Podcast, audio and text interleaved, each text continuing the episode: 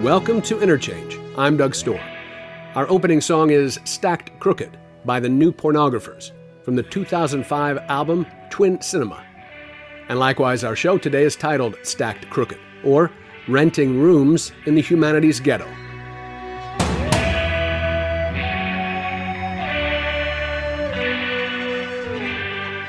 Over the past decade, academic labor has become increasingly precarious, with tenure track positions diminishing rapidly and the pool of adjunct lecturers growing intensely. Compensation for graduate students who double as teaching assistants or TAs has dropped significantly or stagnated, while tuition and additional fees, as well as general class sizes and teaching responsibilities, have climbed steadily. A crisis in housing has driven UC Santa Cruz grad students into an extreme rent burden demanding upwards of 70% of their already meager paychecks to cover monthly rent. With Santa Cruz being one of the most expensive cities in the United States to live in, and with wages for graduate workers at the university falling well below the average cost of living in the city, UCSC students are often foregoing basic necessities just to get by. To remedy this and to fight for a life of fairness and basic dignity, UCSC graduate students went on strike, demanding a cost of living adjustment, or COLA, for all students at the university. I tried to imagine it. I couldn't imagine it. Beginning in December of last year, as a small scale grading strike, where graduate students and TAs refused to submit grades for the fall quarter, the UC Santa Cruz Wildcat Strike has since developed into a statewide initiative to demand a cost of living adjustment for all students and workers across the UC system. On February 10, graduate students at UCSC voted to extend the strike from a grading strike to a full scale teaching strike, refusing their work as TAs and grading assistants until the UC administration, headed by Janet Napolitano, former Secretary of Homeland Security, makes good on their demands. The administration thus far has been silent and instead has made active attempts to break the strike, employing methods of intimidation, arresting several nonviolent strikers, and most recently firing at least 80 graduate students from their teaching position, throwing them further into financial burden. But look closer. Which graduate students are struggling the most? It's not those who study war or chemistry or politics or business or biology. Rather, it's the humanities students, those who investigate and critique those other methods of structuring our society. Our show today is in two parts. First, segment producer Cole Nelson speaks with Yulia Gilichinskaya, a PhD candidate in the Film and Digital Media Department at UC Santa Cruz. She's one of the nearly 80 students who were fired from their teaching positions on February 22nd by the UC administration simply for seeking a path for negotiation. Gilichinskaya has been deeply involved in organizing the Wildcat strike. And then I'll speak with Michael Burawoy, a professor of sociology at the University of California, Berkeley, and secretary of the Berkeley Faculty Association, the so called conscience of the Faculty Senate, which is involved in joint governance with the college administration. Burawoy has appeared on Interchange in the past to discuss the business ideology at large in the public university. And now, Stacked Crooked, renting rooms in the humanities ghetto on Interchange on WFHB.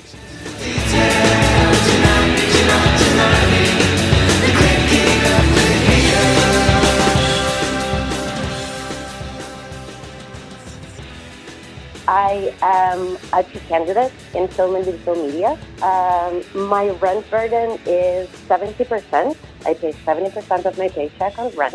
Um, I had to move four times in the three and a half years that I've lived in Santa Cruz, and my housing situation is in no way exceptional. It's rather the rule. Most of my friends pay 50 to 70% of their paychecks on rent. Uh, some of them live in substandard housing and cannot move out because they cannot find alternative housing. Um, some have developed health problems because they had to live in moldy house. So that's why we're on strike. Yeah, yeah. I know you are one of the many students who just recently, uh, this past Friday, um, were fired. The administration delivered uh, notices of intent to essentially terminate. Uh, is it? It's over eighty graduate students now from their positions as TAs. That's Yes, that's correct. So 54 people received the official notice of intent, and just about 30 received an email with one sentence um, saying you are not going to be considered for future employment uh, that has to do with teaching.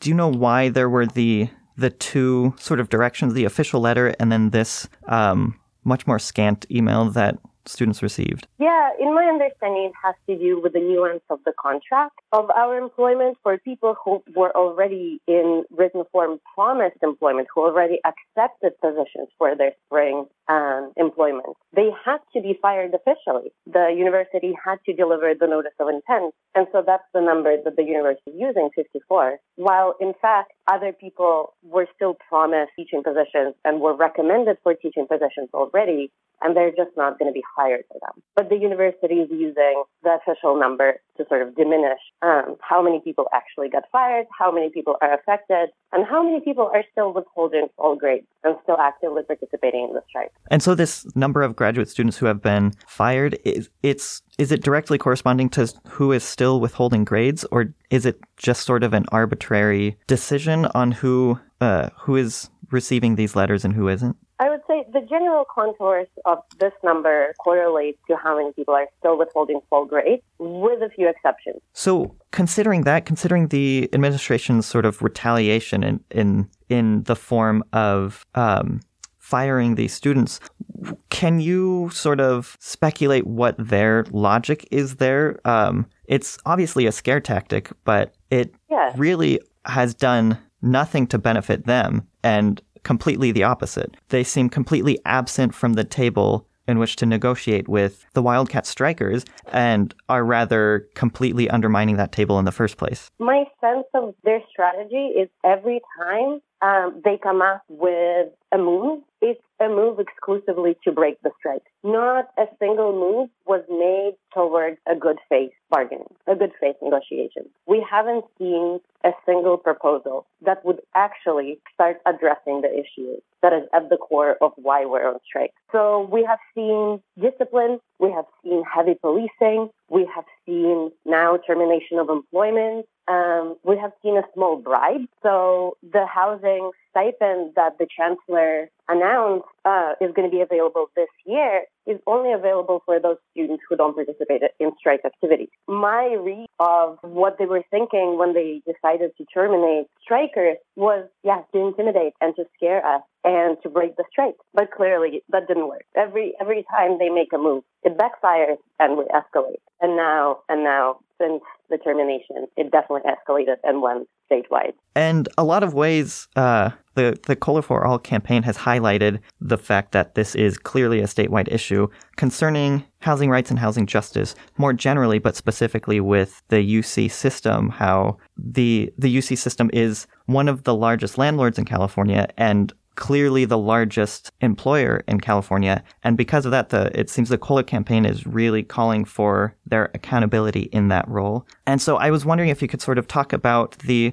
Cola for All campaign in this broader context of housing rights and housing justice across California um, and how it relates to this. Yeah, I just want to start by saying that Cola for All is a semi-autonomous organizing collective here in Santa Cruz uh, that actually imagines COLA for all students and all workers at UCSC and beyond. So COLA for all doesn't just mean COLA for all graduate students. COLA for all is a group of organizers who work in solidarity and with undergraduate students, with service workers, with staff, um, and think about what a COLA for all of those groups would look like. Um, so what happened with the strike going statewide, the UAW, our union, um, sort of just took the name COLA for All and applied it to all UC campuses, thinking about COLA for All graduate students. So I just want to push back against that name because I think we're not, when we talk about statewide strike, we're not calling it that.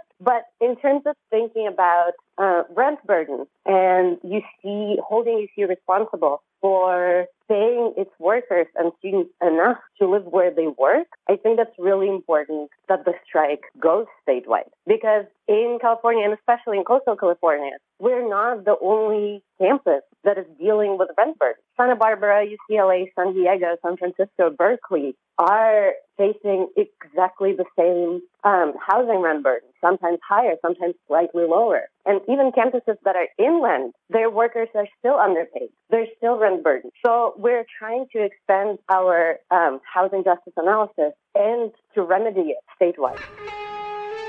This is Interchange on WFHB. Today's show is about the striking graduate student teaching assistants at the University of California in Santa Cruz and their fight for a cost of living adjustment to offset the extreme rent burden of housing in one of the most expensive cities in the country. Our guest for this segment is fired TA Yulia Gilichinskaya. Can you give a little bit of history of the development of, of Cola for All um, in association with the strike, but also beyond? Hmm. Yeah, Cola for All is uh, is a collective that originated in Santa Cruz that um, started leading really exciting direct actions from day one of the grading strike starting in December. Um, they, on day one of the strike, they sort of had um, central action every day of the first week of the strike. And they started off in the library where they joined together with undergraduate students and graduate students. And they called this action not eating as usual. And they collected testimonies about how much students had to eat that day, how much, uh, how many hours they slept, and how many hours of work they were intending to do that day or have already done. And trying to collect the data not for any systemic analysis, but just to demonstrate to people who are hungry, to people who are tired, to people who are underslept and overexploited, that they're not alone, that the issue is systemic, that it's not just graduate students, that our undergraduate students are hungry and they cannot afford food, that they're running on three to four hours of sleep and they have only eaten a bagel. So that action sort of demonstrated how systemic the issue of food insecurity, of housing insecurity is. And it sort of opened up the idea of how do we feed all our hungry students? And Cola for All, starting on day three of uh, the strike, started liberating dining halls they started uh, announcing on social media that students are welcome to come to the dining hall and not swipe their dining hall cards. That food was free. And it was sort of an homage to uh, the free breakfast program by Black Panther Party. And so there were multiple dining hall liberations that fed thousands of undergraduate, graduate students, and workers at the university. And when Berkeley started organizing in solidarity with us, but also for their own COLA, they started off with the dining hall liberation, which is not lost on us, which is definitely um, inspired by the action taken by Cola for All. So I would say it's not a statewide group, but um, the actions that they're taking are so impactful that they have a sort of reverberative effect statewide. Fairly recently, um, from the likes of Senator Bernie Sanders and Boots Riley have shown support and come out in solidarity of the uh, UC Santa Cruz strike, but as well as um, come out against Janet Napolitano and the the inhumanity that she's showing in regards to the the situation across the the UC system. And first, I'm I'm just curious, what is it like to be a part of a strike um, in the 21st century that is having that sort of recognition and is now at that scale? That is really interesting because my my first understanding of a wildcat strike is wow, it's something really marginal and something that doesn't have unions recognition and unions um, authorization. So it is like a small resistance movement, but small doesn't mean not powerful. And so I started off in December with sort of that understanding of, a, of what a wildcat strike is, but it continues to amaze me just how much power it was built and how much recognition it's gaining and how truly rare a wildcat strike and a successful one is historically. It is really exciting to be a part of, a part of this movement. We actually we've been talking to people in the UK who are a part of the UCU strike. We've been talking to French workers who are on strike. Um, we have been trying to communicate with protesters in Hong Kong, in Chile, and in Lebanon to learn about um, direct action sort of strategies and tactics that they've employed. And we're trying to think about the strike in terms of larger history in labor and in education. And I, I want to note that we're not the first wildcat strike and not the first strike in education in this country. We're definitely a part of a wave. Oakland, LA teachers, Chicago, uh, West Virginia teachers who went on a wildcat strike two years ago successfully. right? I think we're picking up the energy that is felt in the air, that teachers are taking control of their working conditions and demanding better and pushing back against austerity measures that have been imposed on education for decades now. I think having having this recognition and having the strike gone statewide, it's really pointing to the dire condition of higher education, of just how widespread the issue is. That in higher education, most faculty, most uh, most jobs are not tenure track anymore. None of us expect to get any sort of job security when we're done with our PhD. So we go from one insecure position to another. And it's not just the case with us, it's the case across the country. Should you go looking for a testament to youth in verse? It's time for a break. This is Testament to Youth in Verse from 2003 off the album Electric Version by the New Pornographers. Stay with us for more on the UC Santa Cruz Cola for All strike when Interchange returns on WFHB.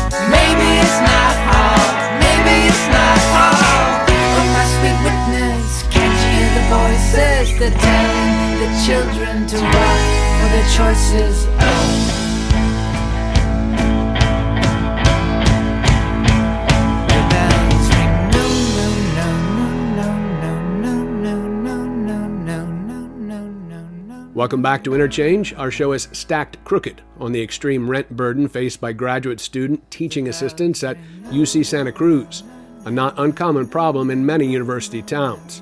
We continue with Cole Nelson's conversation with fired grad student Yulia Gilichinskaya.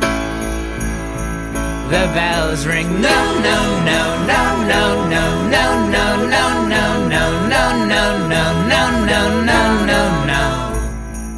Okay, so I was I, I I'm interested to talk to you a little more about the sort of on the ground situation in Santa Cruz, um, what it's looking like actually at at the strike. Could you take us through a, a typical day on the picket line in Santa Cruz? Yeah. Um, so a typical picket line would consist of um, people picketing with signs and walking across the intersection at the two entr- two main entrances to campus, um, trying to tell the cars that there's a strike. Um, and encourage them not to cross the picket line, but letting cars through if they have to go in. However, city buses, UPS, um, are not crossing the picket line. So all of the students who take city bus to go on campus have to get off at the entrance and take. Um, we have a bus that runs inside the campus, so they have to. All of the students have to go from one bus stop where they get off to take another bus to go to their classes.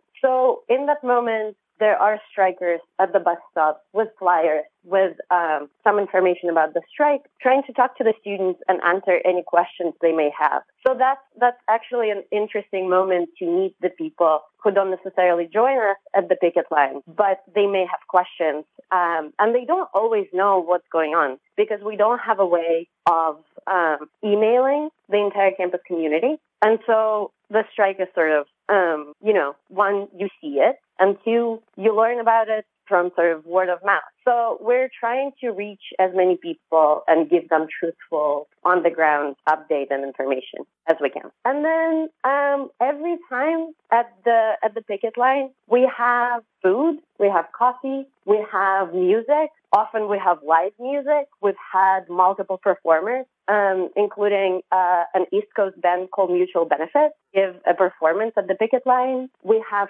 teaching. We have speakers. A poet, Fred Moten, um, visited the picket the other day and spoke to the strikers. Um, we have uh, volunteers from Food Not Bomb cook and serve food on multiple occasions. So there's actually a feeling of, I don't want to reduce it to say that it feels like a music festival, but it feels like kind of a militant music festival in a way. Um, that is that is often interrupted by militant direct action, where we take to the street and we disrupt the flow of traffic and we take the intersection and we effectively block all of the entrances to the university. Um, so when when it's not that, when we're not on the street, yeah, there's a lot of teaching, there's a lot of um, community building. We have um, a free childcare at the picket that is running every day, that is run by an undergraduate collective. Um, and just to see all of that has been really, really incredible.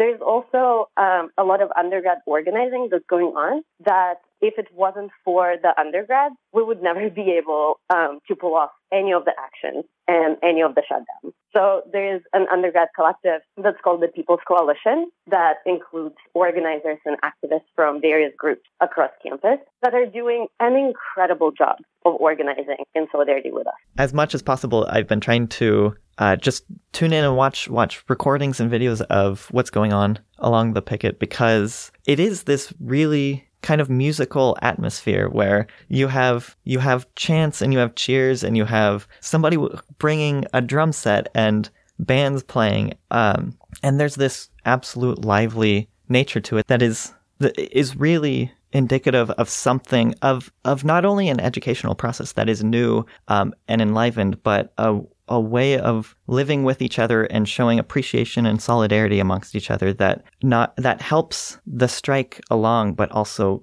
gives it this atmosphere that it's something else. It's really beautiful. Um, yeah, it's. I I think that's a great way to describe it. But you know, there there is a sense that we build something that we want to expand. We build something that we want to see at a university we want to be a part of. In the world we want to be a part of. We are building ways of being together and learning together and sharing meals and dancing and making art and building community and being in solidarity with each other, learning about each other's struggles and being in struggle together. I, I've never in my life had such sense of a community that I do now with the strike, that I do now at the picket. Like it is truly something incredible that most of us have never felt before. The most often experience, it seems, of graduate students, but also especially my experience of living in Santa Cruz is one of being a having this alienated uh, feeling impressed upon you because of how difficult it is just to live and survive in a place like Santa Cruz. This is Interchange on WFHB. Today's show is about the striking graduate student teaching assistants at the University of California in Santa Cruz in their fight for a cost of living adjustment to offset the extreme rent burden of housing in one of the most expensive cities in the country. Our guest for this segment is fired TA Yulia Gilichinskaya. One of the most powerful images that I've seen circulating from the Wildcat strike um, at UCSC is this image of a homemade banner sprawled over the main entrance sign at the base of campus that says become ungovernable. I'm tying that to larger, sort of larger trends that we're seeing of mass action and protests against various forms of neoliberal austerity and neoliberal rule that is diminishing kind of basic human dignities and basic human rights. Um, you were mentioning from Lebanon to Chile and how the strike is trying to start conversations with those movements. Um, I was curious, just in a in a broad, general way, how you see the the wildcat strike in association with these various mass actions against these forms of neoliberal austerity. Yeah, I think I actually I thought you were going to mention the the picture of a faculty member in full regalia um, standing between the cops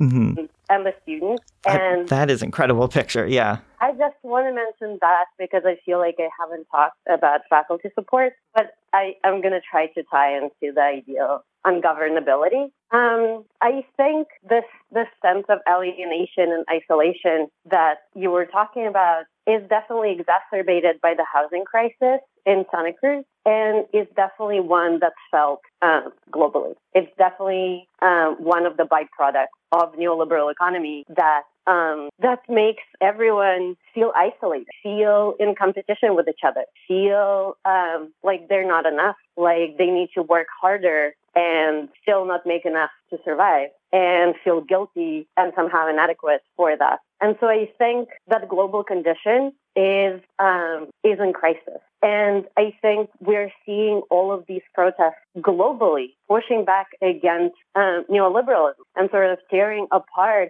its glossy cover and showing the crisis we're in, um, the the really social, economic, and political crisis, crisis of thought that is limited by your own body or your family, your small family unit that doesn't have a sense of anything bigger that goes beyond that. And so I think these global protests where people come together and build their power and demonstrate that um, we are the ones who run these institutions. We are the ones who have the power to change um, our situations and to change the world, really, um, is really incredible to see. And I'm hoping um, that we are able to build more community and solidarity internationally, not just among um, people associated with education, but with everyone who is associated with labor, with everyone who um, who is poor, who is working class,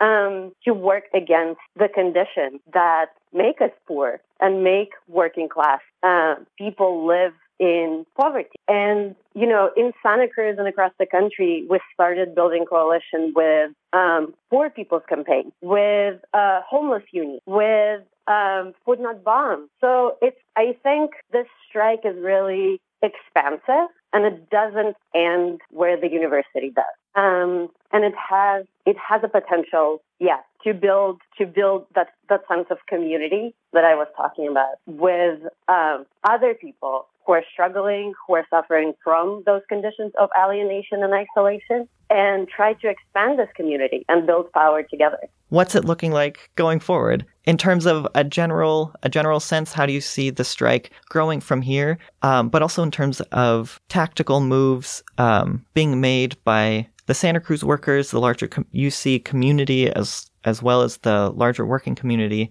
throughout California. Um, what are sort of efforts that are are being made and practical actions that that are being planned for the future days to come? Yeah, I think um, it's it's kind of hard um, to talk about concrete actions um, because some of them are sort of planned secretively. Um, so we are going to continue to strike. We are going to continue conversations with our students about their material conditions. We are going to start and continue conversations with staff um, at the UC, who some of them are not unionized, but most of whom are definitely underpaid. Um, we are going to work to grow statewide. We're seeing COLA campaigns on all 10 UC campuses now with different sort of capacity of uh, their COLA organizations, but everyone growing by by a minute. Um, and we are going to continue conversations nationwide with different universities and different organizations and thinking about um, how to build community and solidarity across the country. Um, but I think we are going to push the statewide union to um, to authorize the strike and actually go on strike um, that is sanctioned by the union. And I think I want to think about it as a massive victory And I want to think about it as a massive victory that we already achieved. Because for the statewide unions to adopt the COLA framework, to even conceive of a, of a sanctioned strike in contract that is statewide, I think that's incredible. And that's definitely something that we push them towards by showing the power that we're able to build on the ground. And so I think part of the part of the tactic and part of like the work that we're doing now is making sure that the bargaining team that the statewide convenes to bargain with the UC um, is comprised of people on the ground and is comprised of Santa Cruz strikers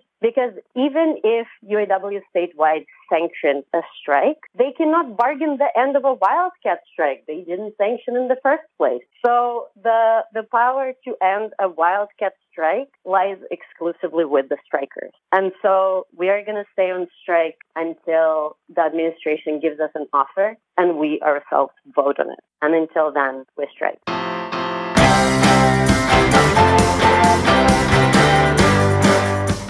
It's time for another break. This is Mutiny, I promise you. Another from the new pornographers.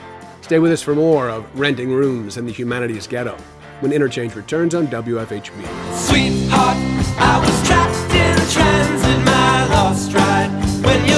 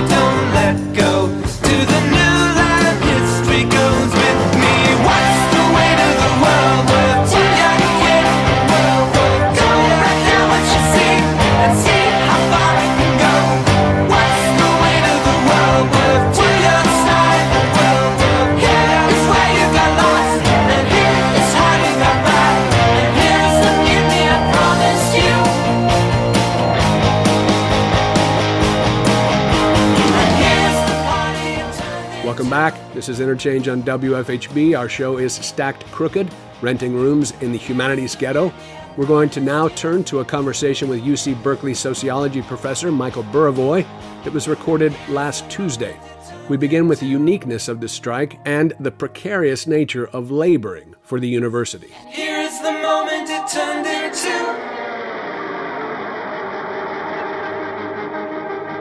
Here is the moment it turned into. This is this is something quite new. It's been, it's not been here for quite some time. Um, so it's been bubbling up because graduate students are indeed finding it more and more difficult to survive here.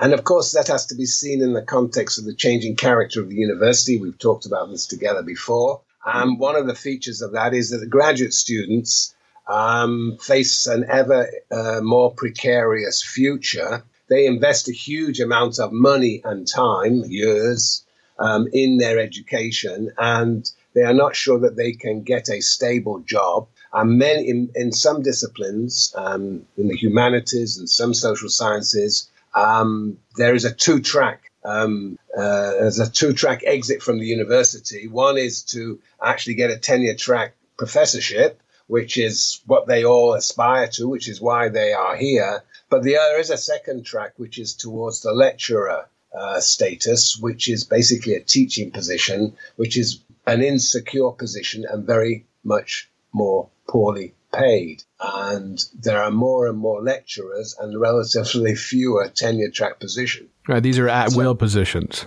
Yes, so they're basically these are positions. So if you're very lucky, I mean, the conditions of lecturers here on UC campuses is actually much better than it is at other other universities, though it's much worse than the tenure track. But nevertheless, so here on this campus, a lecturer who is full time, that means teaching six courses, um, will get per course something like nine to twelve thousand dollars. So they're earning seventy, eighty thousand dollars a year. Now that is uh, and and they they can get uh, some sort of uh, after six years they go through an excellence review and they can then um, have some sort of security of employment. Now, um, well, some sort of stabi- I should say stability of employment, not security, um, and so they can be displaced only under certain conditions. So that here here is it's the conditions are pretty good. And if you're teaching more than half time or half time or more, three or more courses, then you get health insurance, which is very important, course. Um, so anyway, so that's the situation here. But there are other places in, in the country where where lecturers are receiving three thousand dollars, four thousand dollars a course, and they have to sew together courses from one university, uh, from multiple universities, and they sort of uh, they are commuting between universities or colleges and they never know what how many courses, which courses, where they will be teaching the following semester. So you know that so there's a very great variety of conditions of existence of these lectures, but everywhere they are actually inferior to the conditions of the tenure track faculty the number of whom are actually, I believe, shrinking right. nationally. Yeah, they're definitely shrinking. Um, the this is an interesting dilemma. Obviously, we we're talking about this in in ways that, um, um, that we would, I, I, suppose, most labor situations. But there's a, a, a difference here, I suppose, right? The idea that these are the the actual uh, educators of so many students. Uh, that if you're if you're you know praising a particular university or or wanting a particular situation uh, experience at college or a particular kind of education, uh, it kind of starts with these these graduate students, right? Absolutely. This is really that's Doug. That's an absolutely key point. That I, I between eighty and ninety percent of face to face teaching is done by graduate student instructors on this campus. So you, we have a big lecture. So I have a lecture, shall we say, of, of, of, of uh, 220 students, and I will have um, five or, or, six graduate student instructors who actually do the sort of teaching of undergraduates in sections that are around 20 students and they meet twice a week and that's where the that's where the real learning takes place. And many of these graduate student instructors are actually um, which, which, which are sort of people who are actually going on strike at Santa Cruz, are actually very devoted teachers and will actually spend more time teaching and doing all this all extra work that they're not paid for, um, like writing letters of recommendation, um, because they have a sense of vocation as a teacher and they do they spend more than the 20 hours that they're paid for. So um, yeah, these are these are devoted people, and they are just not their conditions of existence have have deteriorated with the rising costs, particularly of housing. Um, that the campus sort of recognizes, but has not really acknowledged. Um, so this is a this is a very very important strike in my view. Um, draws attention to the plight of graduate students, but not only graduate students, undergraduates are facing the, the similar, obviously the similar rising rents. And that's a problem that university is also facing. Undergraduates are having to sure, share two, three, four people to a room. So some undergraduates are actually homeless living on campus, uh, in, in, in, in, in classrooms, in lecture halls. Um, not very many, but definitely some. Um, having to skimp on food. Um, and increasingly, we're finding ourselves to be a commuter campus because people can't afford the rents immediately around uh, uh, the campus itself and so have to commute from larger distances where rents may be lower. You're listening to Interchange on WFHB. Today's show centers on the UC Santa Cruz grad student strike, a teacher's strike, for a much needed cost of living adjustment on poverty level incomes to offset sky high rents. Our guest, UC Berkeley sociology professor Michael Burawoy, questions whether there is faculty and student solidarity across academic disciplines. uh, Michael, you mentioned at the beginning that uh, Thursday was would have some some something else be happening on Thursday. The, this uh, the, a call to uh, a larger strike or uh, um, and to include faculty as well. Do you have a sense for how that might go? yeah, right. Um, well, a call um, to cancel classes um, and join picket lines uh, it's a call made by the organizers of Cola for All um, across all the UC campuses. So it will be a simultaneous strike on Thursday. And, you know, honestly, I don't know how it's going to go. Uh, there were a lot of people at the meeting last yesterday evening. Um, as often happens, and has happened at Santa Cruz, the strike action is often concentrated in certain departments. Um, so humanities, feminist studies, African American studies, sociology, geography, literature, English. I mean, these are the sorts of departments that usually have strongholds of, uh, uh, uh, of, of protesting students. Now, when you go over to engineering or the business school, well, then there's less uptake. I mean, that's just the reality. Um, and of course, in the professional schools, um, people have much better employment prospects in the future, and at the same time, they just want to get on with it. Um, it's, it's a very different atmosphere than in the uh, humanities and social sciences. Well, that's an important thing to talk about. Maybe if you don't, if you don't mind, uh, it's an interesting difference uh, in terms of the type of student or the type of career one is going to go into. You mentioned the strikers and these uh, the situation there is is is being faced generally by humanities graduate students. Um, uh, we we run into this term constantly: humanities and the death of the humanities and the problem with humanities and the lack of uh, job prospects in the humanities humanities, you know, yada yada yada. So, uh, but here you you have a very clear, almost a clear dividing line between who is going to achieve a, a professional career or a career that might earn some money versus this track of education, which appears to be a real dead end for everybody undergraduates are concerned about their future too, right? Right, right. In this particular labor market. And so there are fewer undergraduates that are going into the humanities, and so their majors are shrinking. And everybody on this campus, anyway, and engineering is just bursting at the seams and, and can't contain the demand for their courses. Uh, the business school has managed to regulate entry into the, the MBA program as well as the undergraduate program in business. So, um, and law school, well, they uh, that they are able to sort of control entry. Um, but so yeah, so I, I uh, this is this is the dilemma. So the so now that and this university, uh, this campus is having to think about how to allocate funds because it is short of funds, right?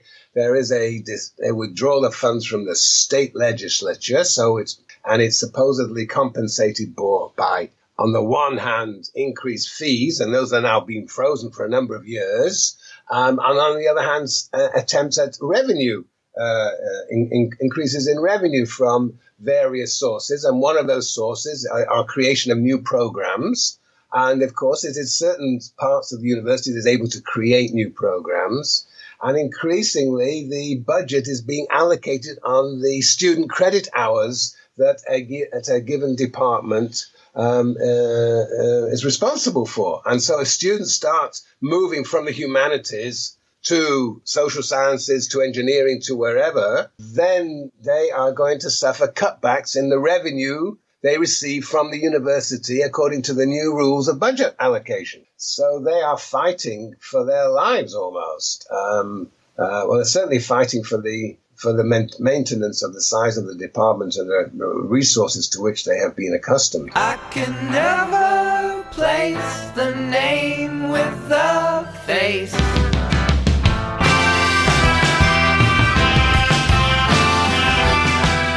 It's time for our final break. This is Breaking the Law by the New Pornographers off Mass Romantic. When we come back, Michael Burawoy details a bit of the history of graduate student labor organizing in the UC system. Stay with us.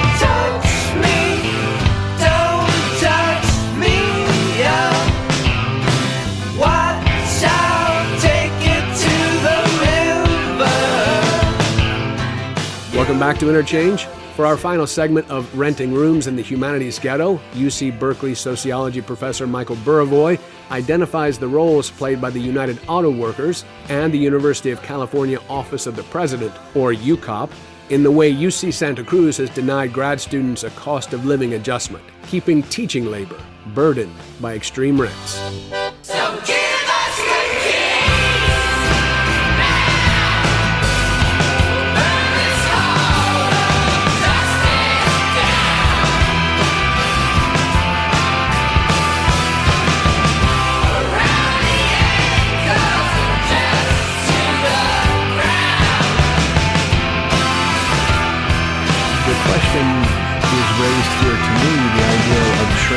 Humanities or shrinking uh, class sizes, shrinking uh, students interested, not even to say they're not interested in this particular subject or discipline, but that there's no future for them in terms of income, in terms of a career, in terms of ways to, you know, live the life that we're asked to live. So, you know, we continue to confront these these issues that are self-perpetuating in a lot of ways because as they as they continue to shrink as you say they must move into other disciplines. If they're going to be educated at all they have to choose engineering. They have to choose marketing. They have to choose these things that uh, shape our world then. We are shaped without those humanities disciplines and or they get uh, sh- you know some kind of uh, subsidiary track of you know business ethics uh, and that's all your humanities right there, right there, right there. So you know, we just keep shrinking the kinds of thinkers that might be humanities thinkers and turning them more and more into engineering, uh, business, marketing, entrepreneurs, etc. This is not just a fight for education at, at UC or uh, against rents necessarily. It's a, a, it's a fight for a kind of human thinking, right? A, a kind of human being. Well, it's a crit- I mean, it's a critical historical perspective on where society is going, and you know, and increasingly, if if the trends that I that we both agree are sort of very present in universities continue, then we will get people who have a much more blinkered and homogeneous view about where we are. That can be very problematic for the future of this society or any other society, for that matter. Um, the thinkers of this world, the critical thinkers who who draw on history, who draw on you know how things have happened in different parts of the world, both positive and negative um, experiments and experiences. These these are sort of being pushed aside in favour of sort of a, of a sort of short term immediacy um, and, um, and and a sort of narrowing of people's concerns to their individual careers. But that is the consequence of the excuse the word, capitalist world in which we live. I mean, in which precarity has become the the sort of as symptomatized, sort of exemplifies the, the the world that these students and others are entering. How does the UAW come into this? Well, there was a struggle through the 80s and 90s for the recognition of a graduate student union, and they eventually won. There were lots of struggles, and um, every year, and eventually the university caved in and said, "Okay, we'll give you recognition." And the students, for whatever reason, chose UAW, which at the time was a union, the United Auto Workers. Uh, uh, of America. They, they were obviously in a desperate situation because they were losing members hand over fist because of the closure of manufacturing and uh, car assembly plants. And so um, they had a strategy of trying to recruit um, from other sectors of the economy. And they chose, they were quite active in the area of graduate students. Um, so that's how it happened. That was about, I don't know, 95, 96, something like that. And um, so the situation now is they are UAW, you know, it's a sort of bureaucratic organization like most trade unions, big trade unions. And they negotiated a contract with the University of California. It was ratified over the summer. What happened is that there was grumblings from many graduate students, but in the end, they got the vote that they wanted. Um, some people think, well, anyway, they got the vote that they wanted, the UAW did, and the contract was ratified, but there was a there were lots of dissenting voices. And There was a concentration of dissenting voices in Santa Cruz. They were the most disgruntled about, which is a reflection both of the cost of living there, but also a perhaps a more critical, uh, a more critical campus, a more dissenting campus than any of the others. And so they decided, the students there decided that they would engage in sort of a open struggle uh, against the administration, um, independent of the UAW, um, for COLA, for cost of living adjustment, which they said it would be $1,400. And the one resource that they have to bargain with the administration was the withholding of grades, which they did, which in fact they had, tr- this, had this sort of thing had happened in the 90s. Um, but they, but students never actually had to withhold grades for at least more than 24 hours. And there was some sort of negotiated compromise. Um, um, this was before there was a union. And this is the first time, as far as I know, that anybody, any group of students has, has carried this so far. So they carry it, oh, this was in, they began December 9th. They didn't, have, they, they withheld grades and they continued to hold grades all over uh, until, well, for these eight, for these 90 until, until the last few days. You're listening to Interchange on WFHB. Today's show centers on the UC Santa Cruz grad student strike, a teacher's strike, for a much needed cost of living adjustment on poverty level incomes to offset sky high rents. Our guest, UC Berkeley sociology professor Michael Burawoy, questions whether there is faculty and student solidarity across academic disciplines.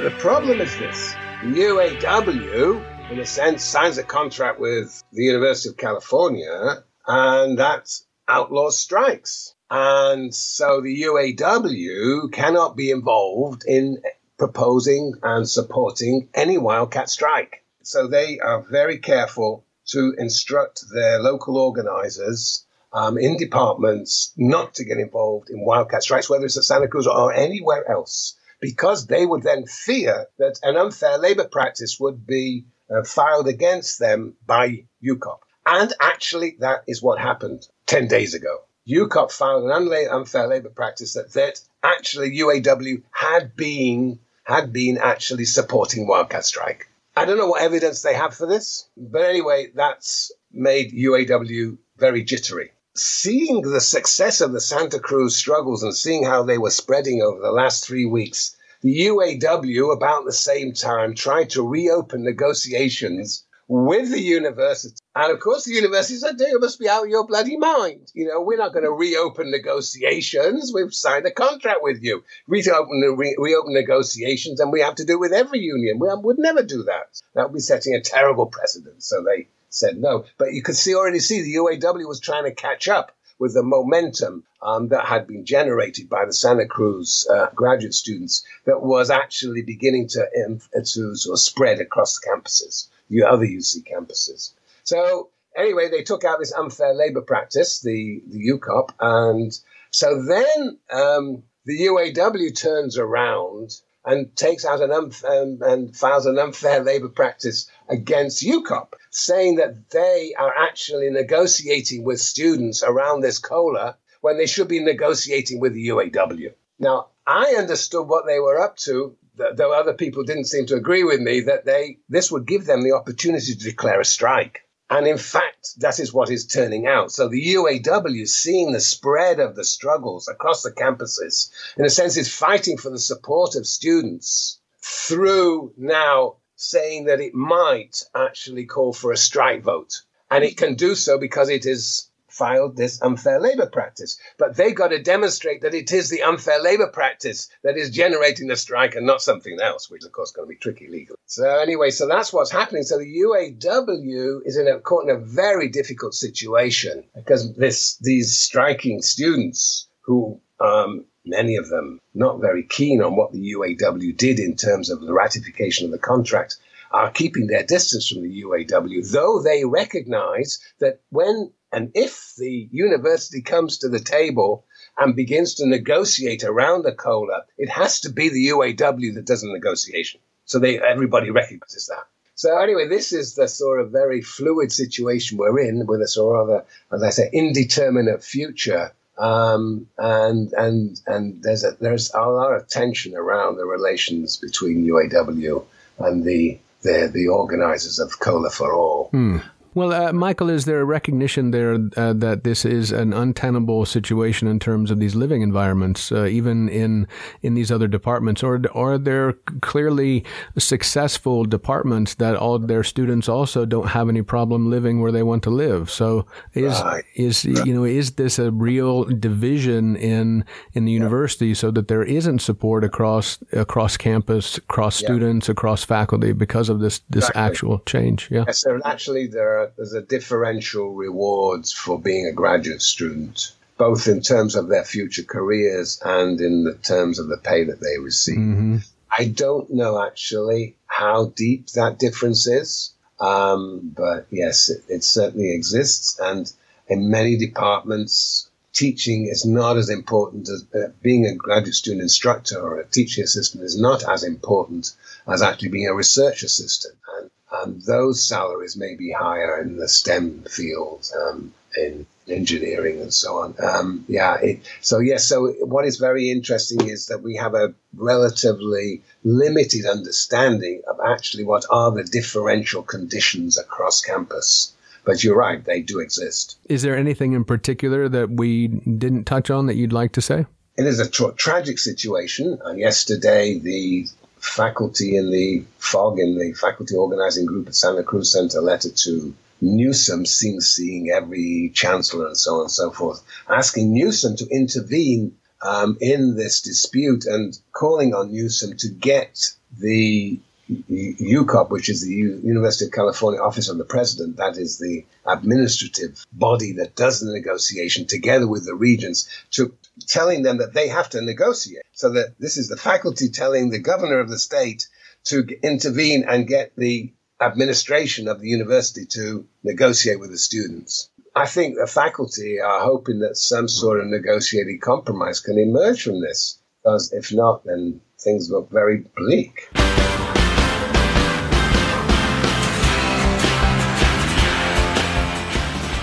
That's our show. We'll close with a final song from the new pornographers. This is To Wild Homes.